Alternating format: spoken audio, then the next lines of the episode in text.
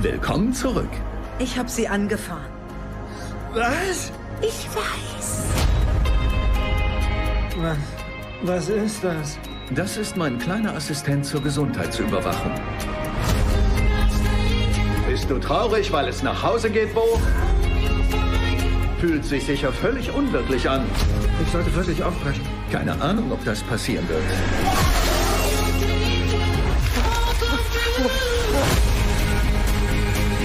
Du wirst sehr lange unterwegs sein. Aus Dutzenden Meilen werden Hunderte. Aus diesen Hunderten Tausende. Deine Abenteuer werden weitergehen. Viele, viele Jahre lang. Ich will einfach nur nach Hause. Ich weiß.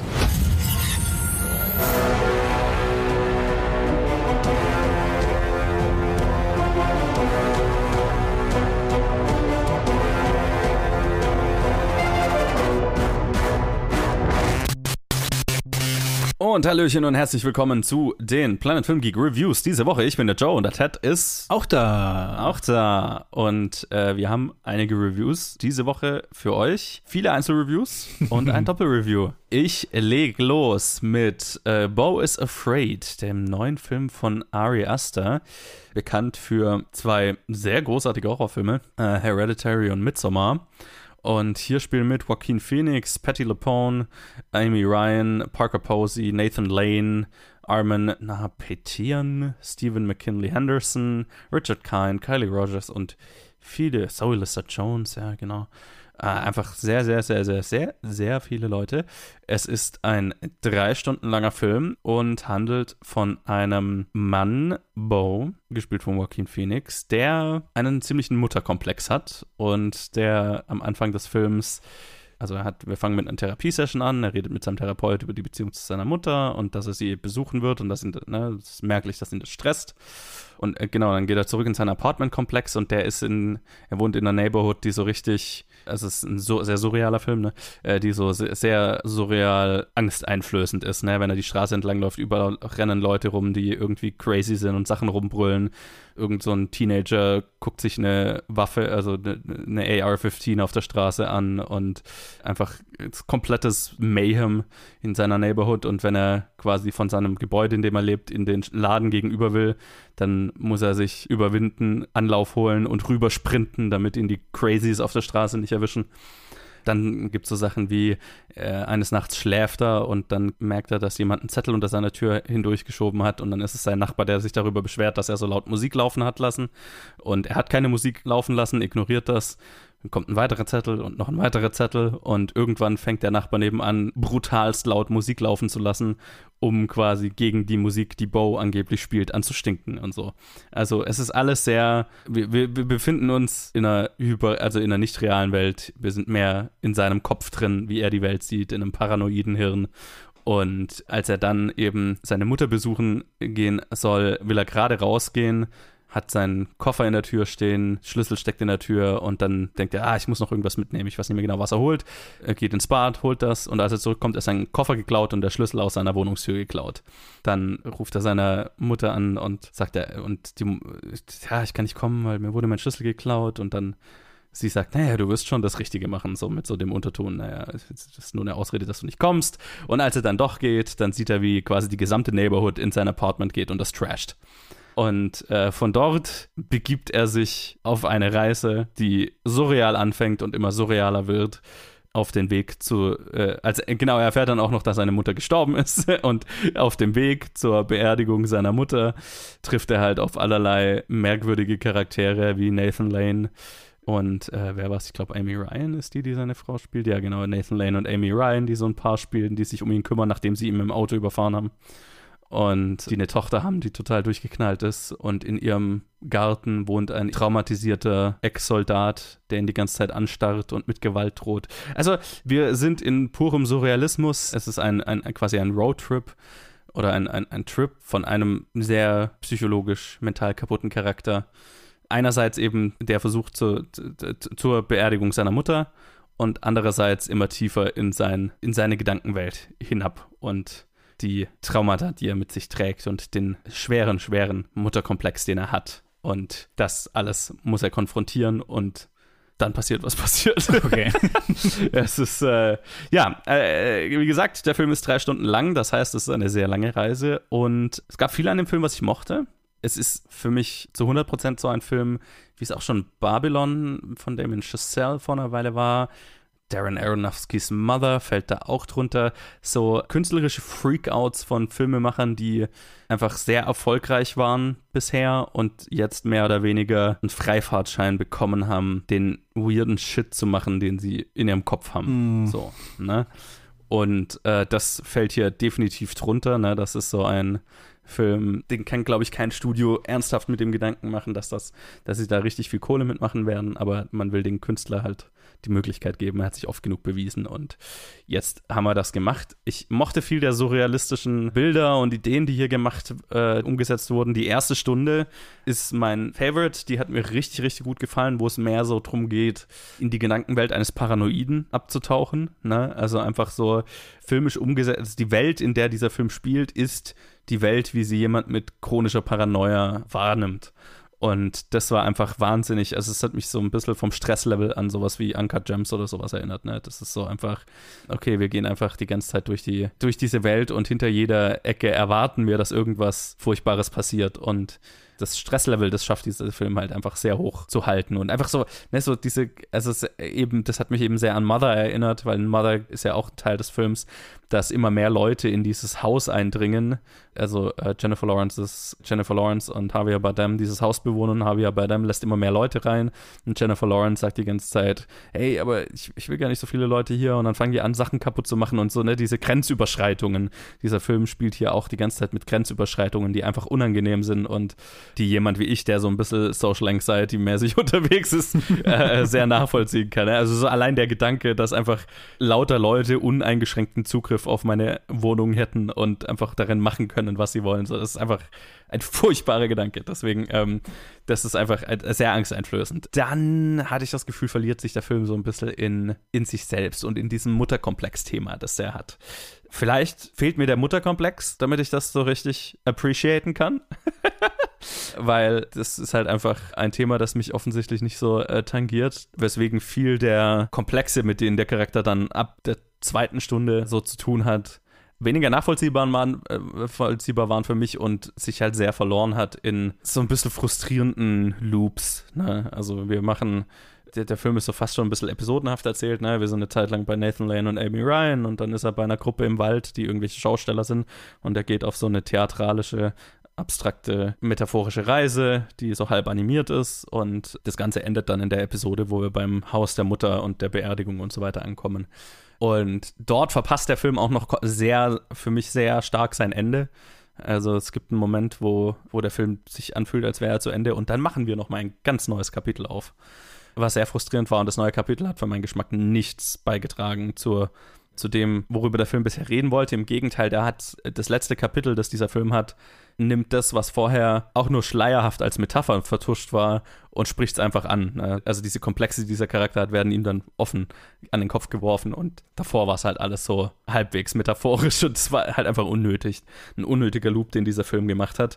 Und so ja, war so ein bisschen eine frustrierende Film, filmische, filmisches Erlebnis für mich. Ähm, also auf der einen Seite wusste ich sehr zu schätzen, dass Ari Aster die Möglichkeiten und die Mittel bekommen hat, diesen Film zu machen und das einfach rauszulassen, äh, äh, was er da offensichtlich machen wollte und die ganzen weirden Ideen, die er so hat, äh, umzusetzen. Und auf der anderen Seite habe ich mich auch hinterher gefragt, ich weiß, bin mir nicht sicher, was ich jetzt daraus bekommen habe, diesen Film zu schauen. So, ne?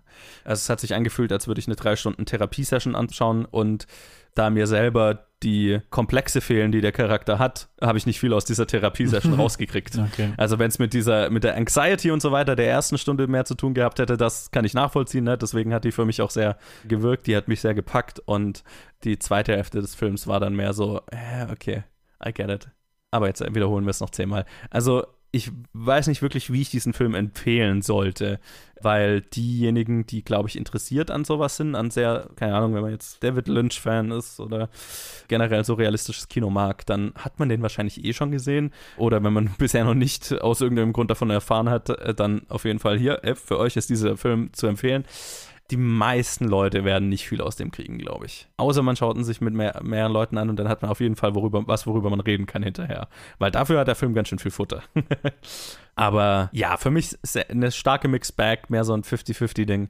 Ein Teil des Films mochte ich sehr, aus dem anderen Teil konnte ich jetzt nicht so viel ziehen. Sehr viele weirde, coole Ideen, deswegen. Ich habe es nicht bereut, ihn geschaut zu haben und es ist nicht eine Nicht-Empfehlung, aber es ist auch keine richtige Empfehlung. Alright. Ja, das war ähnlich vor Wochen wie der Film selber. und damit würde ich sagen, machen wir einen Trenner.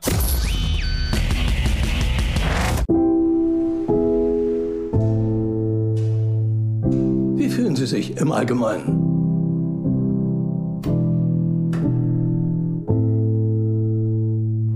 Ich fühle mich ein bisschen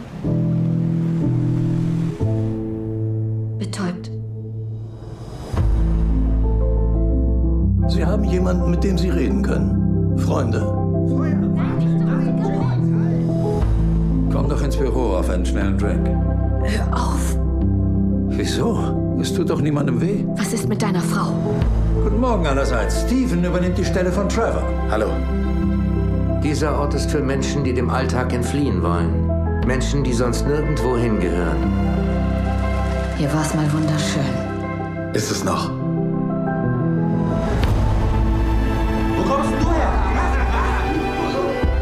Passiert das oft? Oh ja. Es ist überall, oder? Niemand gibt dir das Leben, das du willst. Du hast ein Problem, weißt du das?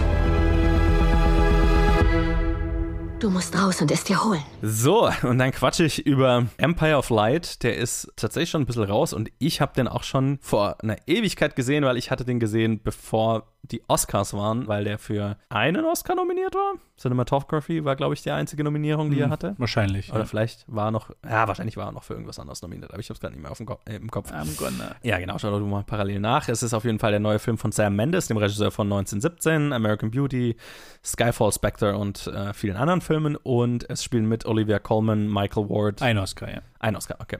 Äh, Michael Ward, Toby Jones, Colin Firth, Tom Brooke, Tanya Moody und viele mehr. Und es ist eine Geschichte, in ein, die spielt in einem Kino in der englischen Südküste in den 80ern. Und in diesem Kino arbeitet Olivia Colman, Olivia Colmans Charakter, und sie ist so ein bisschen bipolar. Äh, sie hat äh, mentale Probleme oder äh, depressiv vielleicht eher. Also es wird nicht so richtig definiert, was sie ist, deswegen will ich jetzt hier keine Ferndiagnose machen, aber also sie hat auf jeden Fall mit Depressionen und dergleichen zu kämpfen, äh, Stimmungsschwankungen ist was, womit sie über den Film zu tun haben wird. Und eines Tages kommt ein neuer Mitarbeiter in das äh, Kino, gespielt von Michael Ward, ein junger schwarzer Mann, der im England der 80er mit Rassismus zu tun hat, äh, vor allem weil die Stadt, in der sie da sind, eine ziemliche Neonazi-Szene hat, was sein Päckchen so zu tragen ist, äh, mit dem er über diesen Film zu kämpfen hat. Und die beiden finden über den Film zueinander, weil sie zwei so ein bisschen Outcasts sind, die in diesem Kino zusammenfinden, mit der Liebe zu Film zusammenfinden. Ne? Es ist einer von den vielen, äh, sind Filme nicht das geilste aller Zeiten Filme, die dieses Jahr rausgekommen sind, vor allem um die Oscar-Zeit. Das ist jetzt so der letzte von dieser Reihe, den wir besprechen. Und äh, ja, über ihre Liebe zum Film und zum Kino und ihr gemeinsames Trauma, ihre gemeinsamen Schwierigkeiten, mit denen sie zu kämpfen haben, erfinden sie zueinander. Freundschaftlich, vielleicht auch mehr. Und mehr verrate ich nicht, wo das hingeht. Und es ist ein Film, ja, den ich auch nur ganz okay fand, leider.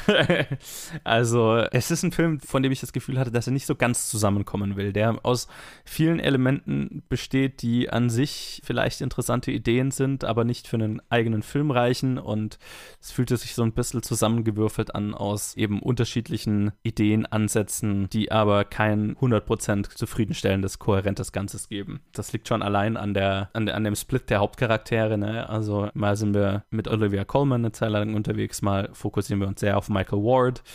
Und keiner von beiden will so richtig als Charakter, hatte ich das Gefühl, so richtig zu mir durchdringen, ne, mich so richtig packen, weil sie beide so ein bisschen beschränkt sind auf, auf die Probleme, die sie haben. Ne? Also Olivia Colmans mentale Probleme und äh, Michael Wards Kampf mit, mit dem Rassismus, den er im Alltag erlebt. Und es hat sich so angefühlt, als wären die beiden mehr so Stand-ins für eine Problemkategorie als voll realisierte Charaktere. Das fand ich so ein bisschen schade. Äh, ich, ich mochte die Chemie zwischen den beiden, die Beziehung, die sich da entwickelt, die habe ich geglaubt. Die hat mir Spaß gemacht. Ich mochte sehr die Inszenierung. Ich meine, Roger Deakins war hier hinter der Kamera. Das ist er, der, der da auch für nominiert war was ich verstehen kann, das ist ein bisschen ein reduzierterer Ansatz von ihm. Also ich meine, er ist ja meistens reduziert, aber er hat die letzten paar Filme, die er gemacht hat, waren halt alle große Spektakel so, ne? Hier ist es mehr so, okay, wir sind einfach in diesem Kino, aber es gibt einfach wunderschöne Sequenzen hier von, von, der, von der visuellen Umsetzung. Also äh, da gibt es gar nichts bei mir zu beklagen. Auch der Score das hat mir alles eigentlich sehr gut gefallen. Schauspielerisch ist das auch super. Ich meine, du hast Olivia Colman, einfach immer klasse und Michael Ward ist auch richtig, richtig gut. Der hat noch nicht so viel gemacht. Er war der männliche Hauptcharakter in Small X Lovers Rock. Daher wirst du ihn kennen, Ted. Ja, ja, ja, ja. One of my favorites. Also da war er auch sehr gut drin und ja, also auch ein, ein, ein nächstes, gutes nächstes Kapitel in seiner Karriere, finde ich. Also die beiden holen gefühlt aus diesem Drehbuch deutlich mehr raus, als da drin ist. Und das hat für mich dann trotzdem nicht so zu einem richtig zufriedenstellenden, dramatischen Filmerlebnis geführt. Manche Momente habe ich emotional gekauft und die haben für mich geklickt, aber größtenteils war es mehr ein, okay, ich bin mir nicht ganz sicher, was, warum wir diese Geschichte erzählen, ne? Weil du hast so diese zwei Charaktere, die stellvertretend für ihre jeweiligen Problemchen, ich will es nicht kleinreden, aber für ihre Probleme halt stehen und dann hast du, was sich da halt die ganze Zeit durchzieht, so dieses, okay, Film ist geil, Kino ist geil und jetzt haben wir eine Szene von Michael Ward, wie er mit Toby Jones, dem Filmvorführer in diesem Kino, über, darüber redet, wie geil Film halt ist, ne? Und wie er lernt, wie so ein Filmprojektor funktioniert und solche Sachen. Und es ist halt so, ja, aber worauf, worum geht's denn jetzt in diesem Film? Was ist hier der Fokus? Und das konnte ich nicht so ganz greifen. Deswegen ist es keine wirkliche Empfehlung meiner Seite, eher enttäuschend gerade von so einem Spitzenteam dahinter. Es gibt auch andere Stimmen zu dem Film. Es gibt Leute, die den sehr mochten, aber ich meine, die generellen Meinungen gehen sehr weit auseinander. Deswegen, ich würde jetzt nicht sagen, schaut den auf keinen Fall an. Also es ist eher so, wo ich mir denke, okay, da können, glaube ich, auch viele Leute einfach was rausziehen. Äh, für mich hat es einfach nicht geklickt in dem Fall. Deswegen kann ich ihn auch nicht wirklich empfehlen. Aber es wird definitiv auch Leute unter euch da draußen geben, die aus dem was ziehen können. Deswegen würde ich ihn jetzt nicht, würde ich nicht sagen, schau den auf keinen Fall an. Aber für mich war es jetzt nicht ein Highlight des Jahres. Und deswegen würde ich sagen, machen wir einen Trenner. Du bist ein toller Mensch, Ellie. Ich könnte mir keine unglaublichere Tochter wünschen. Versuchst du gerade einer Vater zu machen? Wer hätte mich schon gern als Teil seines Lebens? Hast du noch Kontakt zu Mom? Sie erzählt sowieso immer nur von dir. Wieso? Weil ich nur etwas über dich hören will. Wieso bist du so fett? Jemand, der mir nahe stand, ist gestorben und das hat mir zu schaffen gemacht. Das letzte Mal hast du sie gesehen, als sie acht war und jetzt willst du wieder Kontakt zu ihr? Tut mir leid. Das gefällt mir nicht. Das ist keine gute Idee. Tut mir leid. Wenn du noch einmal sagst, tut mir leid, ramm ich dir ein Messer in den Bauch. Das schwöre ich dir. Na los, was soll schon sein? Meine Organe sind mindestens 60 Zentimeter entfernt. Warum willst du sie plötzlich sehen? Wieso denn jetzt? Liz.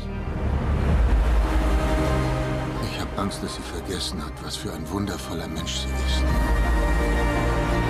Ich will nur, dass sie eines Tages ein gutes Leben hat, in dem ihr Menschen wichtig sind und dass sie zufrieden dabei sein wird. Und somit kommen wir zu unserem einem Doppelreview diese Woche. Ich habe es geschafft, einen Film anzuschauen. Den hat äh, Joe netterweise noch geschoben von der letzten Review, damit ich ihn noch anschauen kann, weil hier einer meiner absoluten Lieblingsschauspieler spielt, sein Abend und sein Comeback gemacht hat und seinen Oscar hier yes. gewonnen hat. Es geht um Darren Aronofskys The Whale mit Brandon Fraser in der Hauptrolle für die Rolle, für die er seinen Oscar bekommen hat. Mhm. Außerdem haben wir Sadie Sink, Hong Chao, Ty Simpkins, Samantha Morton, Thathia Sridharan, JC Sink und Wilhelm Schalaudek. Sure. So ja, das war schon der ganze Cast. Es ist mhm. ein Stück, äh, ein Film basierend auf einem Stück und es geht um einen College-Professor, Englischlehrer, der nach einer persönlichen Tragödie, nach einem persönlichen Verlust, der schon immer Gewichtsprobleme hatte, ein bisschen wenig, ein bisschen was, aber dann extrem zugenommen hat in seiner Trauer und jetzt halt sich kaum bewegen kann und im Prinzip so kurz vorm Sterben ist aufgrund seiner, seiner, seiner Lage. Gespielt von Brendan Fraser. Er ist estranged von seiner, von seiner Frau und von seinem Kind und im Prinzip die einzige Bezugsperson, die er hat, gespielt von Hong Chao, ist eine gute Freundin, die sich um ihn kümmert, die, ich glaube, Krankenschwester ist. Mhm, oder ja. genau. Und deswegen so ihm ein bisschen helfen kann, weil er hat auch keine Health Insurance, er hat kein Geld und hängt halt da in seinem Apartment alleine rum. Geld hat er schon. Geld Also hat er schon, er was hat sich später herausstellt. kannte, so, ne? Also das ist ja auch, was sie, was Hong Chao ihm vorwirft, dass er sich, auch wenn er keine, nicht versichert ist, sich das Treatment schon leisten könnte, aber er halt so das Geld nicht verpulvern will, weil er seiner Tochter vererben will. Genau, weil er seiner Tochter färben will. Weil er für sich halt, weil einfach nichts mehr da ist für ihn selber. Deswegen alles, was er jetzt noch verdient, das will er noch für seine Tochter verdienen. Und das ist einfach die Entscheidung, die er, die er getroffen hat. Der Film beginnt darin, dass wir ihn an einem Montag, weil es werden noch, die ganzen Tage werden betitelt. Wir, wir sehen ihn am Montag und der Film beginnt damit, dass er sich gerade zu einem Porno einen runterholt und es ihn so, dass sein, dass sein Herz so zum Rasen bringt, dass er halt schon fast einen Herzinfarkt kriegt. Also im Prinzip kriegt er so eine kleine, kleine Attacke und Ja. muss stoppen und weiß nicht, ob er, ob er hier gerade das überleben wird. Versucht dann eine, ein Stück Papier, was er immer bei sich hat, zu nehmen, was ein Essay drauf ist, das, das er immer liest, was ihn immer beruhigt, weil er halt so emotional damit verbunden ist. Und damit schafft er sich zu beruhigen und dann kurz später kommt noch ein Chow rein und kann dann nach ihm schauen und dann entfaltet sich der Film. Aber darüber reden wir jetzt noch gleich. Erstmal, Joe, wie fandest du diesen Film? Wie fandest du The Whale? Puh, schwierig. Ich bin sehr hin und her gerissen, was den angeht. Ich, bin, ich, ich liebe die Schauspielarbeit hier tatsächlich. Also ich finde, Brandon Fraser ist sehr gut. Ich finde auch, er hat den Oscar verdient. Was mich noch mehr überzeugt hat, war der Supporting Cast. Sadie Sink ist sehr gut, aber über, ihre- über ihre Rolle habe ich auch Sachen zu sagen. Hong Chao fand ich fantastisch. Zu Recht nominiert einen Oscar. Generell die Inszenierung hat mir auch ziemlich gut gefallen so mit dem, mit der Wahl, okay, wir bleiben in einem 4 zu 3 Format in diesem kleinen Apartment und wir sind sehr beengt und so. Das, das war alles stimmig, auch atmosphärisch und so.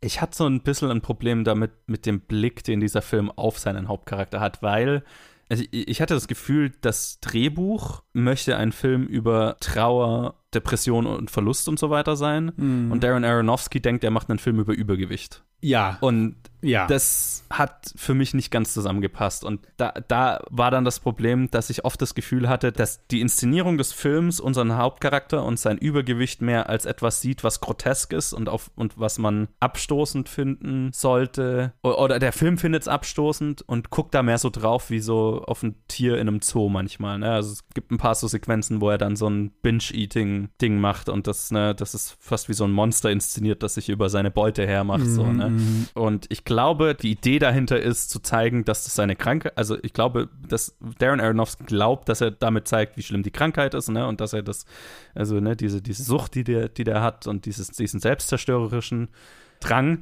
Aber ich hatte mehr das Gefühl, für mich wirkte das mehr wie ein zu Schaustellen. Und es hat sich sehr so angefühlt, okay, das ist ein lebenslang sehr dünner Mensch, der hier einen Film über ein Problem macht, das er, mit dem er nie zu tun hatte. Ja, So, ja. ne? Und dann hatte ich ein Riesenproblem mit dem Ende, weil Darren Aronofsky, wie er es halt immer macht, macht eine Jesus-Metapher draus, so, ne, so eine, so ein Märtyrer-Metapher, so ein, ne, diese, diese Beziehung zu seiner Tochter als, ja, als, als Martyrium, wo er sich quasi Erlösung erarbeiten muss, Mhm, dieser mhm. Charakter, ne? Und ich fand Sadie Sink, also sie spielt fantastisch, aber die Tochter, also ihr Charakter, ist wahnsinnig grausam gegenüber ihrem Vater. Ja. Also äh, unglaublich grausam. Und das kommt auch über den Film erst so Stück für Stück raus, wie grausam sie zu ihrem eigenen Vater ist und, und ihr Blick auf ihren Vater und so. Und der Film macht einen, er führt am Anfang eins, eine Sache ein, wo, wo sie grausam zu ihm ist, wo sie ihm sagt, hey, wenn du mich tatsächlich liebst, dann tu XY. Und am Ende des Films tut er das und der Film feiert das als quasi seinen erlösenden Moment.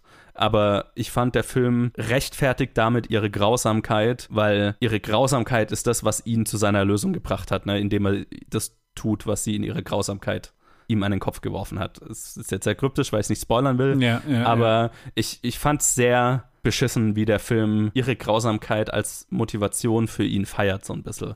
Oder zumindest nicht verurteilt. Und das ist, I don't know, das ist alles Teil dieses unschönen Blicks, finde ich, den der Film auf, seinen, auf, auf seinen Hauptcharakter hat. Und das sind alles so merkwürdige Geschmäcke, die ich nicht aus dem, die ich nicht loswerden konnte, selbst wenn mir viele Aspekte des Films trotzdem eigentlich ziemlich gut gefallen haben. Wie ging es denn dir? Eigentlich ziemlich ähnlich, wenn, also eigentlich sehr ähnlich, außer dass ich weitaus auf der negativen Seite lande Mhm. von diesem Aspekt. Also ich finde, ich finde, du hast es ganz gut auf den Punkt gebracht mit, was steht im Drehbuch und was macht Aronofsky draus. Beziehungsweise selbst im Drehbuch habe ich so, sind die Prämissen. Okay, warte, ich muss da ein bisschen mehr, ein bisschen mehr rausholen. Also im Prinzip, ich stimme dir vollkommen zu. Also Aronofsky sieht seine Fettleibigkeit definitiv als widerlich und als grotesk und inszeniert sie auch dementsprechend wie so ein, wie so ein Monster-Movie-Ding und auch viele auch mit den Charakterreaktionen und jedes Mal, wie er es framed, wenn er, wenn er sich bewegt oder wenn man seinen Körper sieht. Also sehr, sehr, sehr eklig finde ich das einfach, so die, seine ganze Sicht drauf. Vor allem, weil er auch nichts Interessantes, also er hat auch nichts Interessantes dazu zu sagen. Mhm, ja. Das heißt, man, man, wie man hätte, man hätte die Fettleibigkeit durch jegliche andere Krankheit hätte man sie ersetzen können. Die hätte das Drehbuch im Prinzip nicht verändert. Also Das stimmt. er, das stimmt, er, er macht was infolge von einem Trauma. Das hätte Alkoholismus sein können, das hätte Pillensucht sein können. Mhm. Aber was ich definitiv weiß, ist, wäre es Alkoholismus gewesen, wäre es irgendwas anderes gewesen, hätten wir nicht so eine, eine Inszenierung gehabt in, in dieses widerliche Grote- Groteske, was halt wirklich vom Film aus, vom, vom Regisseur aus so einfach da drin ist. Mhm. Also alle, im Prinzip alle, alle Entscheidungen, die er trifft. Also ich finde das einfach sehr, sehr ekelhaft auf der, auf der Ebene. Auf der anderen Seite muss ich dir zustimmen, die Schauspielarbeit ist hier sehr, sehr stark. Hong Chao ist super, Brandon Fraser ist super. Sadie Sink, auch Ty Simpkins, der diesen jungen Missionär spielt, Ja. fand ich auch, fand ich auch ganz gut. Also generell so für das, was der Film ist, und zwar einfach für ein Theaterstück, das man direkt auf Film reproduziert mit einem Setting und viel Arbeit über Dialog, machen das die Schauspieler wirklich klasse. Jetzt aufs, aufs Drehbuch bezogen. Ich finde, die Leute, man sieht ihnen zu sehr Rollen an. In diesem Film hat sich niemand wie ein Mensch für mich angefühlt. Und das ist einmal diese extreme Grausamkeit von seiner, von seiner Tochter, aber auch auf der anderen Seite er als eine Person, wo immer angedeutet wird, dass er in seiner Vergangenheit diese eine Sache gemacht hat, die, die er für immer bereut. Diesen einen Fehler, den er gemacht hat. Aber über den restlichen Film ist er ungefähr so, ja, Jesus Metapher passt ganz gut, weil er ist wirklich so ein Saint. Ja, Also ja, so wie er genau. die Welt sieht, so, so wie er seine Tochter sieht, so wie er seine Freunde sieht, das, was er macht, so wie er sich im Prinzip selbst aufopfert, weil alles Geld, was er macht, er nur anspart für, für seine Tochter, die ihn hasst. Er ist da, um allen anderen ihre Sünden zu vergeben. So, ne? Ja, total, total. Er hat, er hat keine anderen Charakterzüge, Mhm. in, also äh, in den Interaktionen. Und zwischen, und wenn er alleine ist, ah, das ist halt wieder so, Aronofsky, okay, jetzt machen wir es wieder ein bisschen ekelhaft. Da habe ich ein großes Problem. Und dann halt Hong Chao als, die halt auch äh, so als, als unterstützende Freundin, da habe ich es dann noch am ehesten gesehen, weil äh, da will ich jetzt auch nicht zu sehr darauf eingehen, weil sie hat auch ihre quasi, sie hat ihre Vergangenheit, die quasi sie und Brandon Frasers Charakter verbindet. Und die Beziehung fand ich am herzvollsten und halt auch am realsten für mich. Die fand ich interessant, weil sie auch eine, seine Enablerin ist, auf eine Art, ne? Total, halt auch eine, ein, genau, man sieht halt da tiefere Züge. Also man sieht Ja. eine Freundin, die nach Jahren von wahrscheinlich vergeblicher Hilfe jetzt so ein bisschen aufgegeben hat. Mhm. Und auch ganz am Anfang vom Film wird gesagt, sagt sie ihm, wenn du jetzt nicht ins Krankenhaus gehst, bist du am Ende der Woche verstorben. Du kannst nicht das überleben, so wie du jetzt gerade bist. Aber am Ende respektiert sie ihn, aber, also was heißt respektiert? Am Ende nimmt sie halt seine Entscheidung, akzeptiert sie das und pusht auch nicht weiter, weil was so diese, irgendwie so diese letzte Blamage, ihn irgendwie durch, durch selber bestellten Krankenwagen dahin zu zwingen, kann sie halt auch nicht machen. Aber da, also da sehe ich halt die meiste Tiefe, da wo ich dann die meisten so, die meiste Vergangenheit zwischen denen sehe.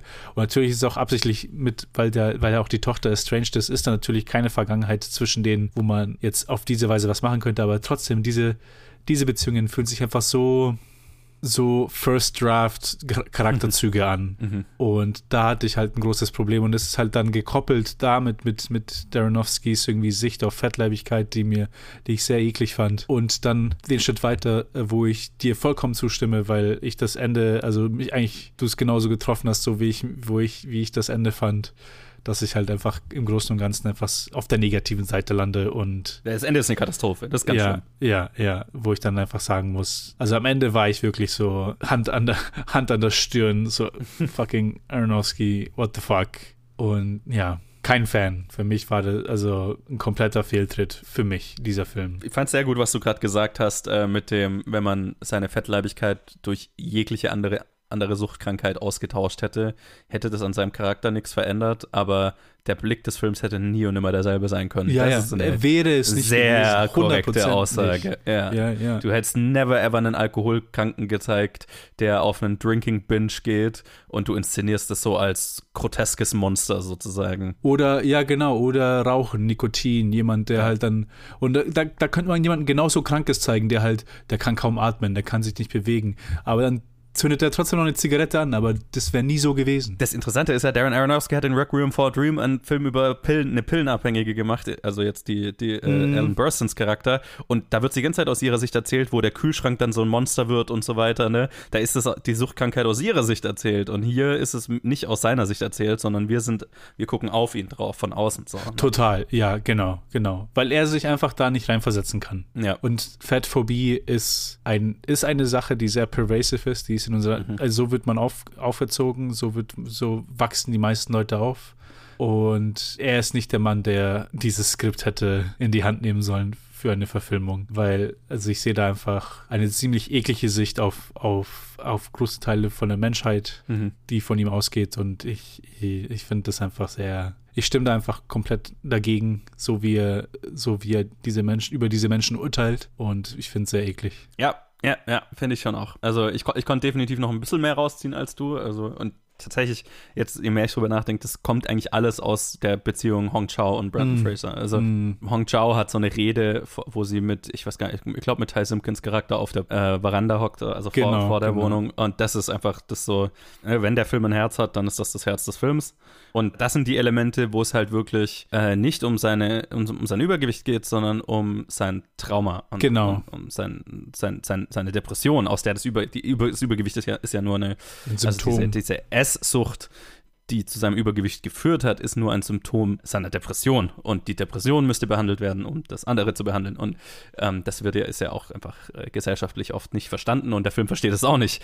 Ja, und äh, die äh, Elemente haben halt für mich gut funktioniert. Aber ich, Mhm, ich stimme dir genau mhm. zu. Also gerade das Gedankenspiel mit dem Austauschen der Suchtkrankheit ist echt.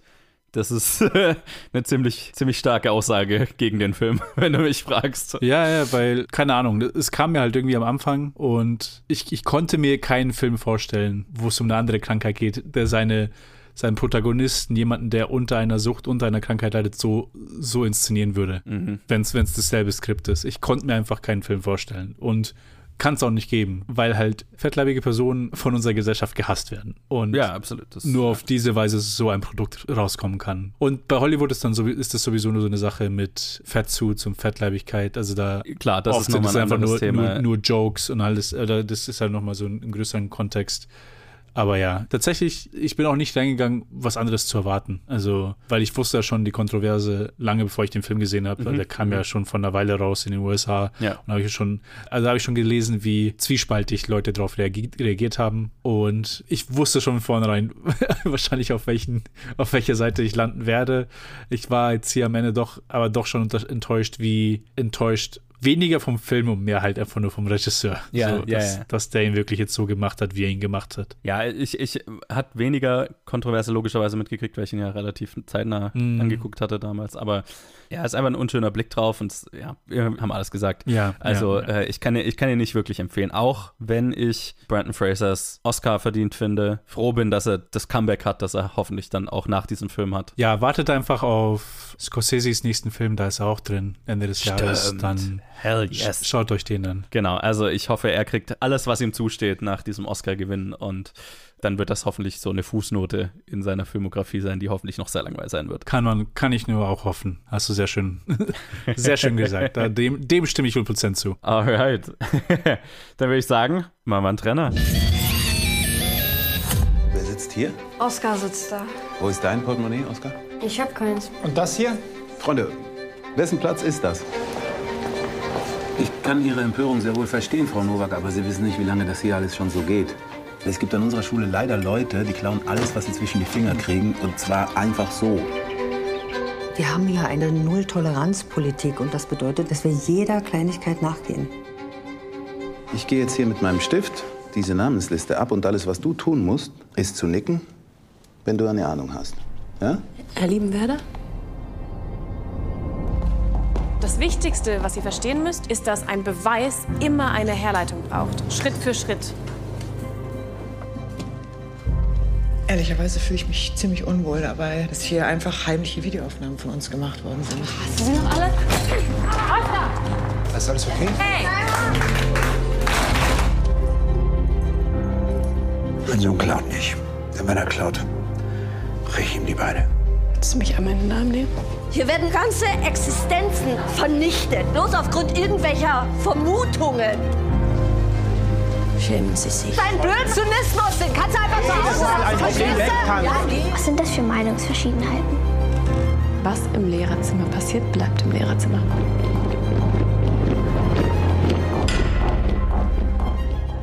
Und dann äh, mache ich weiter mit einem deutschen Film. Oh mein Gott, was denn da Mm. passiert? Das Lehrerzimmer von Ilka Czatak ist ein neuer deutscher Film. Und es spielen mit Leonie Benisch, Leonard Stetnisch, Eva Löbau, Michael Klammer, Anne-Kathrin Gummich und einige mehr. Und ehrlicherweise habe ich den hauptsächlich angeguckt, weil ich die Editorin kenne. Oh. Aber auch weil der sehr viel Aufsehen erregt hat, gerade auch beim Deutschen Filmpreis. Der hat ein paar Preise abgeräumt, unter anderem für den Schnitt. Shoutout Gesa Jäger, die Editorin, die auch an, an Orthodox damals geschnitten hatte, als das rauskam. Ja. Sehr, sehr coole Karriere, die die gerade hinlegt. Und hier geht es um eine Lehrerin. eine neue, junge, idealistische Lehrerin, die neu an einer, ja, so halbwegs Problemschule ist. Ne? Also, und an der Schule gibt es ein Problem und zwar wird geklaut, ganz schön viel. Und sie kommt quasi neu an diese Schule und kriegt gleich mit, also der Film startet im Prinzip mit einem Verhör von den Klassensprechern von der Klasse, für die sie auch zuständig äh, ist, die quasi von Lehrkräften und von der Schulleitung sehr hart gepressured werden, Namen zu nennen von Klassenkameraden, die eventuell geklaut haben könnten, also für Diebstähle verantwortlich sein könnten.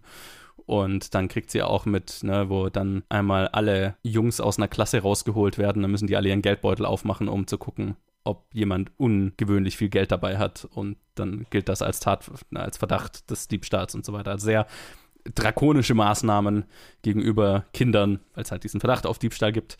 Und dann beginnt sie A, einmal zu beobachten, wie eine Kollegin aus der Kaffeekasse im Lehrerzimmer einfach das Geld rausnimmt und hat so den Verdacht, naja, vielleicht wird ja auch einfach im Kollegium geklaut, vielleicht sind es ja gar nicht die Kinder. Und dann macht sie einen Test, wo sie ihre Jacke mit ihrem Geldbeutel auf ihren Platz hängen lässt, klappt ihren Laptop auf und lässt einfach die Laptop-Kamera filmen. Und tatsächlich, sie kommt zurück, es fehlt Geld aus ihrem Geldbeutel und auf der Laptop-Kamera sieht sie einen Ärmel, der in ihre Jackentasche greift und es ist ein sehr markantes äh, Blusenmuster und das trägt die Sekretärin. Und sie stellt die Sekretärin zur Rede. Das ist natürlich ein Fehler. Es eskaliert völlig. Die Schulleitung wird mit eingeschaltet, aber in dem Moment ist das Ganze schon aus dem Ruder gelaufen, weil sie der Sekretärin gesagt hat, dass sie, dass sie das gefilmt hat, was natürlich illegal ist. Du kannst in Deutschland nicht einfach Leute ohne ihr Wissen filmen. Also muss die Schule auf den Verdacht hin die Sekretärin suspendieren aber die droht die Schule zu verklagen oder sie zu verklagen, weil sie illegal gefilmt hat. Und blöderweise ist auch noch der Sohn der Sekretärin in der Klasse, die sie unterrichtet. Das heißt, der ist dann davon betroffen, dass sie für die Suspendierung und Stigmatisierung seiner Mutter verantwortlich ist als, als Diebin und dass er dann auch als Dieb beschimpft wird. Und das Ganze, was ein kleiner Moment war, eskaliert halt einfach, ne, bringt einen Stein ins Rollen, der völlig eskaliert. Äh, und ich fand den Film ziemlich gut. Vor allem, wie er es schafft, das Stresslevel konstant aufzubauen. Ich habe jetzt vorhin bei Bo is Afraid den Anfang mit Uncut Gems verglichen. Und das hier ist so ein bisschen Uncut Gems im Lehrerberuf tatsächlich. Also Alright. vielleicht nicht ganz so übel wie Uncut Gems vom Stresslevel her, aber schon kommt schon nahe dran, weil du halt einfach sehr schnell, ähnlich wie in Uncut Gems, hier in einer Situation bist, äh, wo sie in einer Situation ist, wo einfach, wo es keinen guten Ausweg mehr gibt, wo alles scheiße ist, wo jede Entscheidung schlecht ist und einfach der Shit sich immer weiter aufstapelt und es gibt kein Entrinnen. Und dahingehend war der Film sehr effektiv. Es ist ein Anxiety-Anfall, ein, ein, ein, ein, Panikanfall von einem Film. Und das hat mir ziemlich gut gefallen. Die Performance hier von Leonie Benisch in der Hauptrolle ist fantastisch. Sie ist richtig, richtig gut. Mir hat die äh, filmische Umsetzung sehr gut gefallen, also die visuelle Umsetzung. Die Kinderdarsteller sind so ein bisschen Hit or Miss, aber für einen deutschen Film überdurchschnittlich gut. Also sind überdurchschnittlich gute Kinderperformances dabei. Das sind eher die, die kleineren Rollen, die dann mal so ein bisschen, ja, okay, ja, whatever. Äh, aber gerade die zentralen Kinderperformances, gerade von dem Jungen, der quasi der Sohn der Sekretärin ist, ja genau, Leonard Stettensch müsste, müsste das, glaube ich, tatsächlich sein. Er ist äh, auch richtig, richtig gut. Mir hat das Ende nicht so wirklich gefallen. Der Film hört einfach irgendwann auf. Okay. Ohne eine der Geschichten fertig zu erzählen. Und das ist natürlich Absicht und eine Aussage, sage ich jetzt mal. Ich fand sie mehr gewollt als gekonnt, tatsächlich. Ich fand mehr, es war so, uns ist kein Ende eingefallen, das wir cool fanden. Und deswegen sagen wir jetzt, es ist natürlich Kunst, dass der Film kein Ende hat. also so fühlt es sich so ein bisschen an. Und ich fand es auf eine Art und Weise unzufriedenstellend, die nicht gut ist. Also gibt ja auch Enden, die sehr offen sind, wo du dir dann denkst, uh, das ist aber spannend. Das ist, äh, jetzt habe ich viel zum Nachdenken. Und hier, hier war es mehr so, ich habe weder Antworten gekriegt, noch habe ich einen Denkanstoß bekommen, den ich jetzt besonders spannend finde. Also den habe ich im Film bekommen, aber nicht durch das Ende. Das Ende war einfach nur unzufriedenstellend. Und das, das hat mich so ein bisschen genervt, leider. Sonst hätte der echt besten Listenpotenzial gehabt für, für, für das Jahresende. Da würde er jetzt wahrscheinlich so nicht drauf landen. Aber es ist dennoch, Spoiler Alert auch für das nächste Review, es ist, es ist meine höchste Empfehlung der Woche. Also, ich meine, es ist jetzt die letzten drei Reviews waren alle nicht besonders gut, aber äh, es, es, ist der beste Film der, dieser Review-Episode und das auch mit Abstand.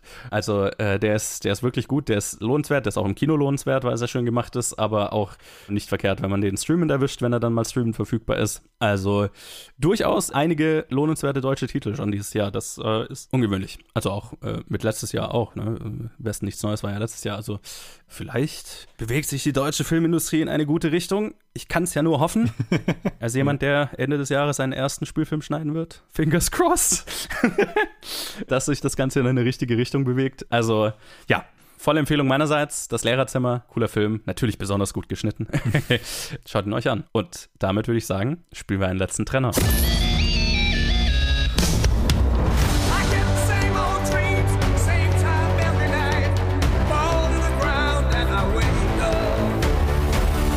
Meine heilige Mission ist es, eine bessere Gesellschaft zu erschaffen. Er wollte nie was besser machen. Er hat einfach nur gehasst, wie es war.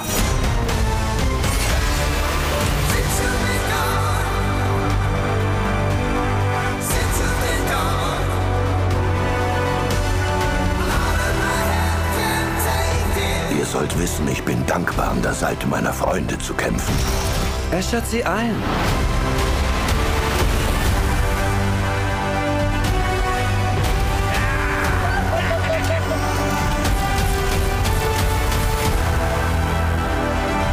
Wir haben immer nach einer Familie gesucht, bis wir uns gefunden haben. Seid ihr bereit? Für ein letztes Abenteuer?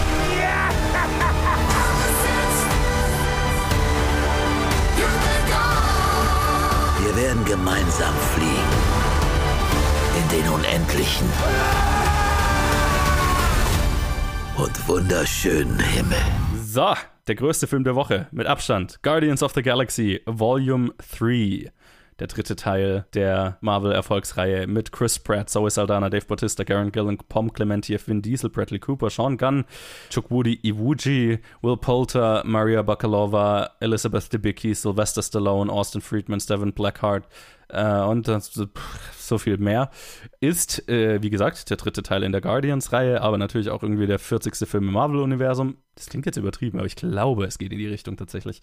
Und baut natürlich auf den Geschehnissen vom zweiten Teil auf, aber vor allem natürlich auf den Geschehnissen von den letzten Avengers-Filmen, Endgame und Co., also wo und das, äh, das ist tatsächlich etwas, was dem Film schadet. Und ich hatte, ich habe die ja alle gesehen, aber ich hatte während dem Film öfters das Gefühl, ich hätte irgendwie, ich hätte ein Handbuch gebraucht, um nochmal zu checken, wo wir denn sind mit diesen ganzen Charakteren und wer ist wer. Und ja, also ne, Gomorra war ja gestorben in Avengers, aber dann ist eine andere Version von Gomorra dann doch wieder da, aber die hat natürlich nicht die Beziehung zu den Guardians und zu Peter, die sie ursprünglich mal hatte.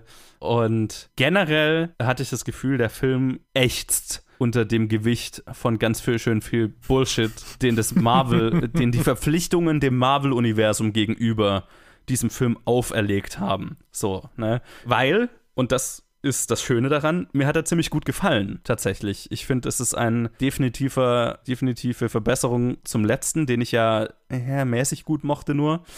Der hier hat mir deutlich besser gefallen und es ist auch ein deutlich besserer Marvel-Film als der Großteil der Marvel-Filme, die in letzter Zeit rausgekommen sind. Und warum, da komme ich gleich dazu. Aber was diesem Film hier am allermeisten schadet, ist der ganze Shit, den er machen muss, abseits von der eigentlichen Geschichte, die er so erzählen will. Und das ist halt einmal, dass die Peter Quill Gomorrah Storyline nie auserzählt werden konnte, weil Gomorrah halt gestorben ist in einem Film, mit dem James Gunn nichts zu tun hatte. Hm. Und er jetzt irgendwie die Beziehung halt halbwegs zu einem Abs zum zufriedenstellenden Abschluss, weil es fühlt sich wie der letzte Film für die Guardians an, zum halbwegs zufriedenstellenden Abschluss finden muss, ohne dass er die Geschichte weitererzählen kann, wo er sie eigentlich mal weitererzählen wollte. So fühlt es sich zumindest an. Und dann hat er das riesige Problem, dass ja am Ende von Guardians 2 in der Post-Credit-Scene Adam Warlock angeteasert wurde, der jetzt hier halt vorkommen muss.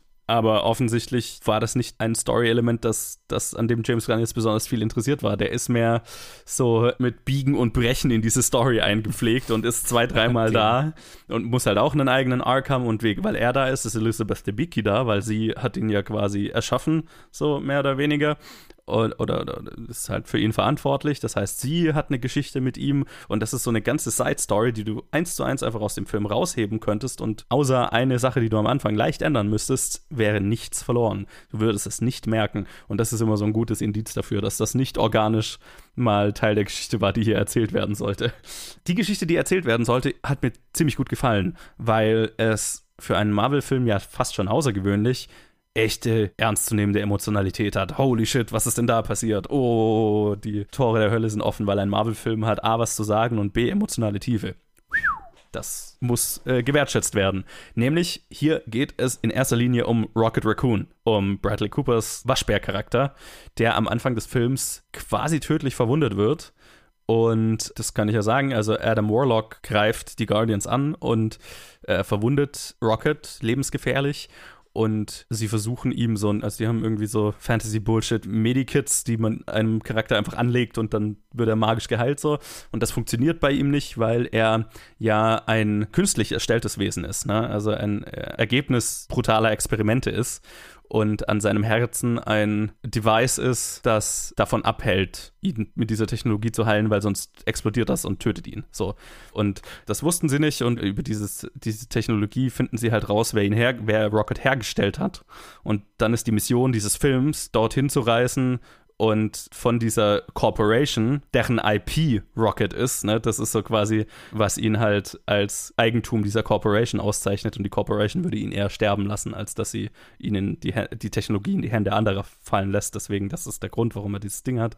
Und sie müssen quasi diese Corporation infiltrieren und eine Möglichkeit finden, um das auszuschalten, um ihm das Leben zu retten. So, das ist einmal schon ziemlich intens und thematisch ganz interessant, finde ich. Aber dann haben wir immer wieder Flashbacks in Rockets Backstory und wie er geschaffen wurde. Und da würde ich ein gigantisches Trigger Warning für Leute ausgeben, die mit Tierquälerei in Filmen ein Problem haben. Also ich meine, ich habe auch mit Tierquälerei ein, Problem in Filmen, aber ich, ich, kann mir das schon anschauen und das ist auch das Thema des Films. Ne? Das ist ein Film über Tierversuche, ein Anti-Tierversuch-Film. Also das ist kein Film, der Tiere foltert, weil er Spaß dran hat, sondern weil er was darüber zu sagen hat. Und äh, du siehst quasi, wie Rocket entsteht und wie halt der Villain dieses Films, The High Evolutionary, gespielt sehr fantastisch tatsächlich von Chukwudi Iwuchi, der ein Charakter ist, der quasi eine perfekte Spezies erschaffen will und dafür zumindest zu der Zeit, in der Rocket entsteht, Lebewesen mit Maschinenteilen kombiniert und Experimente macht, um halt ja, die perfekte, das perfekte Lebewesen zu erschaffen. Und da sieht man dann halt Rocket, wie er sich mit anderen Tieren, die auch solche Experimente durchlaufen haben, anfreundet, wie ein Kaninchen, das metallerne Spinnenfüße hat und keine echten Füße mehr und eine Speechbox als Mund oder ein Otter, die, ich weiß gar nicht mehr, was, was sie bei der gemacht haben oder so. Oh also, Gott, das erinnert richtig an, an Sid von Toy Story. Genau daran hat es mich erinnert, wo, wo er auf die, wo Woody auf diese anderen Toys trifft. Das ist genau das. Nur, dass es halt süße kleine Tierchen sind, denen üble Dinge angetan wurden. Und das ist furchtbar und gleichzeitig ist es süß, weil das sind Rockets erste Freunde, ne? Und du weißt, es geht nicht gut mit denen aus, weil wir haben sie nie wieder gesehen. Und ja, das ist echte Emotion und ein Thema, über das der Film reden will und über das er was zu sagen hat. Und das ist ja schon für einen Marvel-Film wahnsinnig, wahnsinnig ambitioniert und wahnsinnig gut und das hat mir sehr gut gefallen. Ich bin nicht der größte Film von James Gunns Schreibstil, wenn er Drehbücher alleine schreibt, ohne irgendwelche Co-AutorInnen weil er tendiert einerseits dazu emotional, also er, er ist kein Fan von Subtext. Und das nervt mich oft bei seinen Drehbüchern, weil er dazu tendiert, große Emotionen offen anzusprechen, also wo nicht viel dem, dem der Intelligenz des Zuschauers überlassen wird, sondern die einfach durch große Musik und Inszenierung und weil Charaktere es dir einfach sagen, die Emotionalität dir quasi fünfmal eingehämmert wird. Und das war im ersten Guardians noch viel weniger, deswegen gefällt mir der auch noch am besten. Und hier endet es halt auch, ne, am Ende des Films stehen dann die Charaktere in einem Kreis und jeder Charakter sagt wirklich einmal, ich dachte früher, das und das wäre wahr. Jetzt habe ich gelernt, das und das wäre wahr. Und das ist die Konsequenz, die ich daraus ziehe. So, okay, ich erkläre dir mein Setup meines Character Arcs, die Auflösung meines Character Arcs und was die Konsequenz daraus ist und so. Das war so richtig, das ist halt einfach sehr unbeholfen. Und so habe ich mir das Gefühl, der Film glaubt nicht, dass ich intelligent genug bin, solche Sachen selber zu checken. Und, aber das macht James Gunn in den meisten seiner Filme. Und das, yeah, I, I don't like it. Und was halt schon im letzten Guardians-Film, im zweiten, ein großes Problem von mir war, ist auch in diesem wieder ein großes Problem von mir, und ist der Humor. Wo im ersten Guardians der Humor größtenteils aus den Charakteren organisch in den Situationen entstanden ist, war es im zweiten Jahr schon so, dass wir ständig den Film angehalten haben, um mm. schlechte Witze zu machen. Und hier ist es genauso schlimm. Also hier haut der Film immer mal wieder einfach die Bremse rein, damit Drax und Mantis schlechte Witze machen können. Und es entsteht nicht organisch aus den Charakteren, aus deren, aus deren Storylines einfach, sondern es ist wirklich, und vor allem, es trifft vor, vor allem Drax und Mantis und Nebula zu einem gewissen Teil die halt mehr weniger Charaktere in diesem Film sind, als dass sie Joke Machines sind. Und den Witz von Drax, dass er soziale Normen nicht versteht, den haben wir halt im ersten Film schon auserzählt. Da ist nichts Neues mehr dabei. Und dass Mantis halt keinen Filter hat, ist auch im zweiten Film schon auserzählt worden. Und im, deswegen ist viel des Humors hier in diesem Film mehr draus, dass die Charaktere sich gegenseitig anzicken. Und das ist dann halt so, okay, wir hatten schon seit fünf Minuten keinen Witz mehr wir haben unsere Witzquote noch nicht erreicht. Jetzt müssen die sich halt ein bisschen anzicken. Ne? Gibt es irgendwie eine Szene, sind sie bei Charakteren im Haus und dann ist so, Drax will sich auf das Sofa legen. Und die anderen sagen, hey, das ist unhöflich, wenn du dich jetzt hier auf das Sofa legst. Und dann sagt er, aber dafür ist das Sofa doch da. Und dann sagen die, ja, aber jetzt reiß dich doch zusammen. Und dann wollen sie weitermachen und dann siehst du im Hintergrund, wie Drax sich langsam versucht, wieder auf das Sofa zu legen. Und dann sind alle wieder so, Drax, leg dich doch jetzt nicht auf das Sofa, du Arsch. Und es ist halt so, das ist, das ist so das Level an Humor. So. Ja. Ähm, ja, ist sehr frustrierend. So ein SNL-Skit, während man im Film ist. ja, aber ein schlechter, ne? Halt so, ja. okay, den hat man halt noch rumliegen, uns ist nichts Besseres eingefallen. Es fühlt sich wirklich so an, und, als wäre da einfach nichts Besseres eingefallen, weil halt die organischen, der organische Charakterhumor im ersten Teil schon erzählt ist und die meisten der Charaktere sind ja noch haben wir jetzt nicht so wahnsinnig viel Entwicklung erfahren in der Zwischenzeit, dass da viel Neues rauszuholen ist. Ne? Mantis ist immer noch so wie damals, Drax ist immer noch so wie damals, Nebula ist grumpy. That's it. Und das ist halt frustrierend. Und deswegen konnte der Film jetzt nicht so die Höhen erreichen, die er, glaube ich, hm. hätte erreichen können. Das sind drei Sachen, die ihn wahnsinnig runterziehen. Das ist die Sachen, die Marvel-Zusatz-Bullshit sind, wie Adam Warlock, die Gamora-Storyline, die nicht das ist, was sie mal war und so, ne, die jetzt einfach sich auf Biegen und Brechen da irgendwie funktional gemacht werden muss. Der Humor, der unorganisch ist und unwitzig und die teilweise halt sehr unsubtile Schreibweise von James Gunn. Aber das ist mehr so mein Ding, ne? Das ist halt einfach, was ich nicht mag. Und das kollidiert halt total mit wahrscheinlich dem besten Marvel-Film, I don't know, seit ich, ich meine, ich war, bin ja der, der eine Mensch, der Eternals mochte, weil das halt auch emotional und thematisch tiefgründiger war als der übliche Marvel-Film. Mhm. Also wahrscheinlich der beste Marvel-Film seit Eternals. Wenn ihr Eternals nicht mochtet, dann noch weiter zurückgehen. also ja, das ist ein weirder Mix. Aber alles in allem, allem, alles in allem bin ich positiv überrascht daraus hervorgegangen, weil ich habe nach dem zweiten nicht besonders viel erwartet. Und ich finde es schön, dass ein Marvel-Film doch noch mal was anderes sein konnte als Fanservice Universumsbuilding, also wie halt so das krasse Gegenteil dazu, halt einfach Ant-Man, der letzte Ant-Man-Film, der halt einfach nichts mehr zu sagen hatte, keine emotionale Tiefe mehr hatte. Es war nur noch Universe-Bullshit. Ja. So, und der hier ist immer dann großartig, wenn er kein Universe-Bullshit hat und das hat er trotzdem immer wieder. Und, ah, nur eine Sache noch.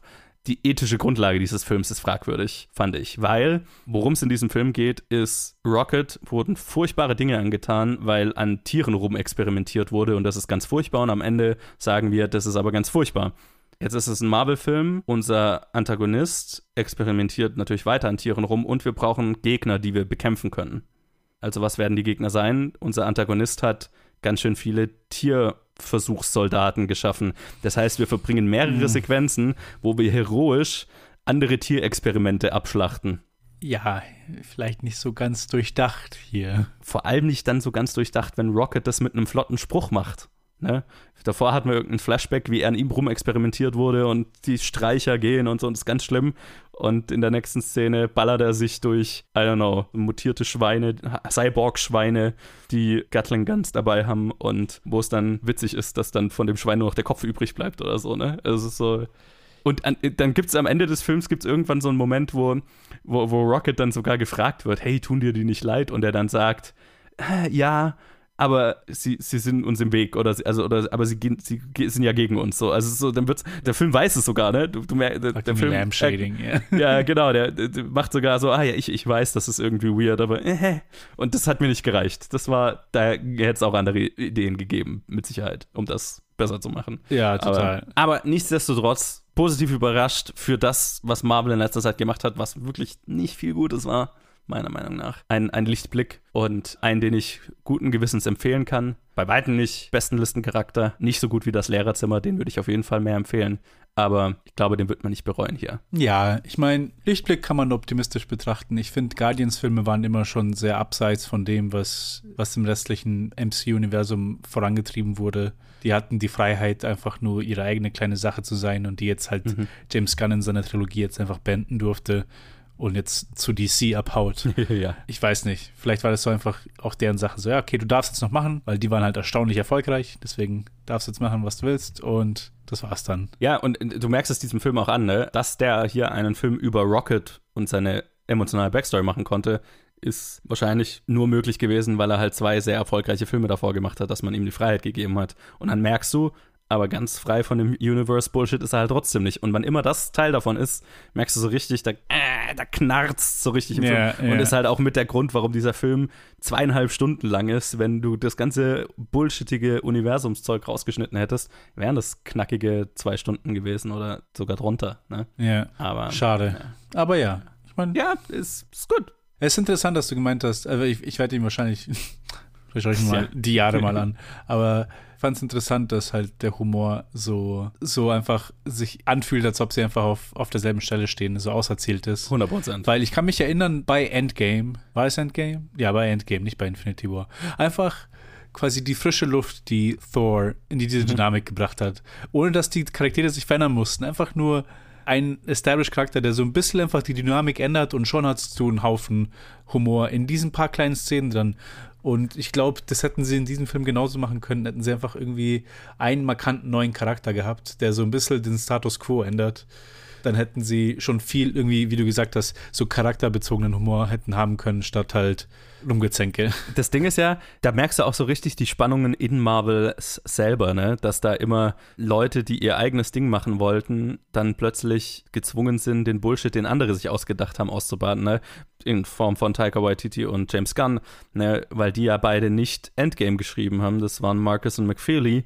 Die haben reingeschrieben, dass, dass Thor mit den Guardians abhaut und dann war es wohl habe ich irgendwie, ich weiß nicht, ob das war es, aber so, dass halt James Gunn und Taika Waititi so einen Deal hatten, okay, in Thor Love and Thunder holt er halt Thor von den Guardians zurück und trennt die wieder. Ja. Weil dann Taika Waititi seinen Shit machen kann und James Gunn wieder seinen Shit machen kann und die nicht einfach, deren Pläne nicht einfach komplett durcheinander geworfen wurden, weil die Endgame-Autoren sich das halt einfach so ausgedacht haben. So, ne? Ja, ja, ja. Ja, aber genau so ist es. es. Der Humor ist halt unglaublich stagnierend und so ein bisschen verstaubt und das ist schade. Aber deswegen ist vielleicht gut, wenn er zu DC geht und einfach mit anderen Charakteren zu spielen Mhm. hat, ne? wo, Ja. wo, wo er neue Ideen haben kann. Also ich fand auch an seinem Suicide Squad-Film hast du es total gemerkt. Der war einfach, das waren einfach neue Charaktere, da hat er neue Ideen haben können. Und hier hat er emotional neue Ideen bei den Charakteren, aber der Humor, da ist nichts Neues mehr da.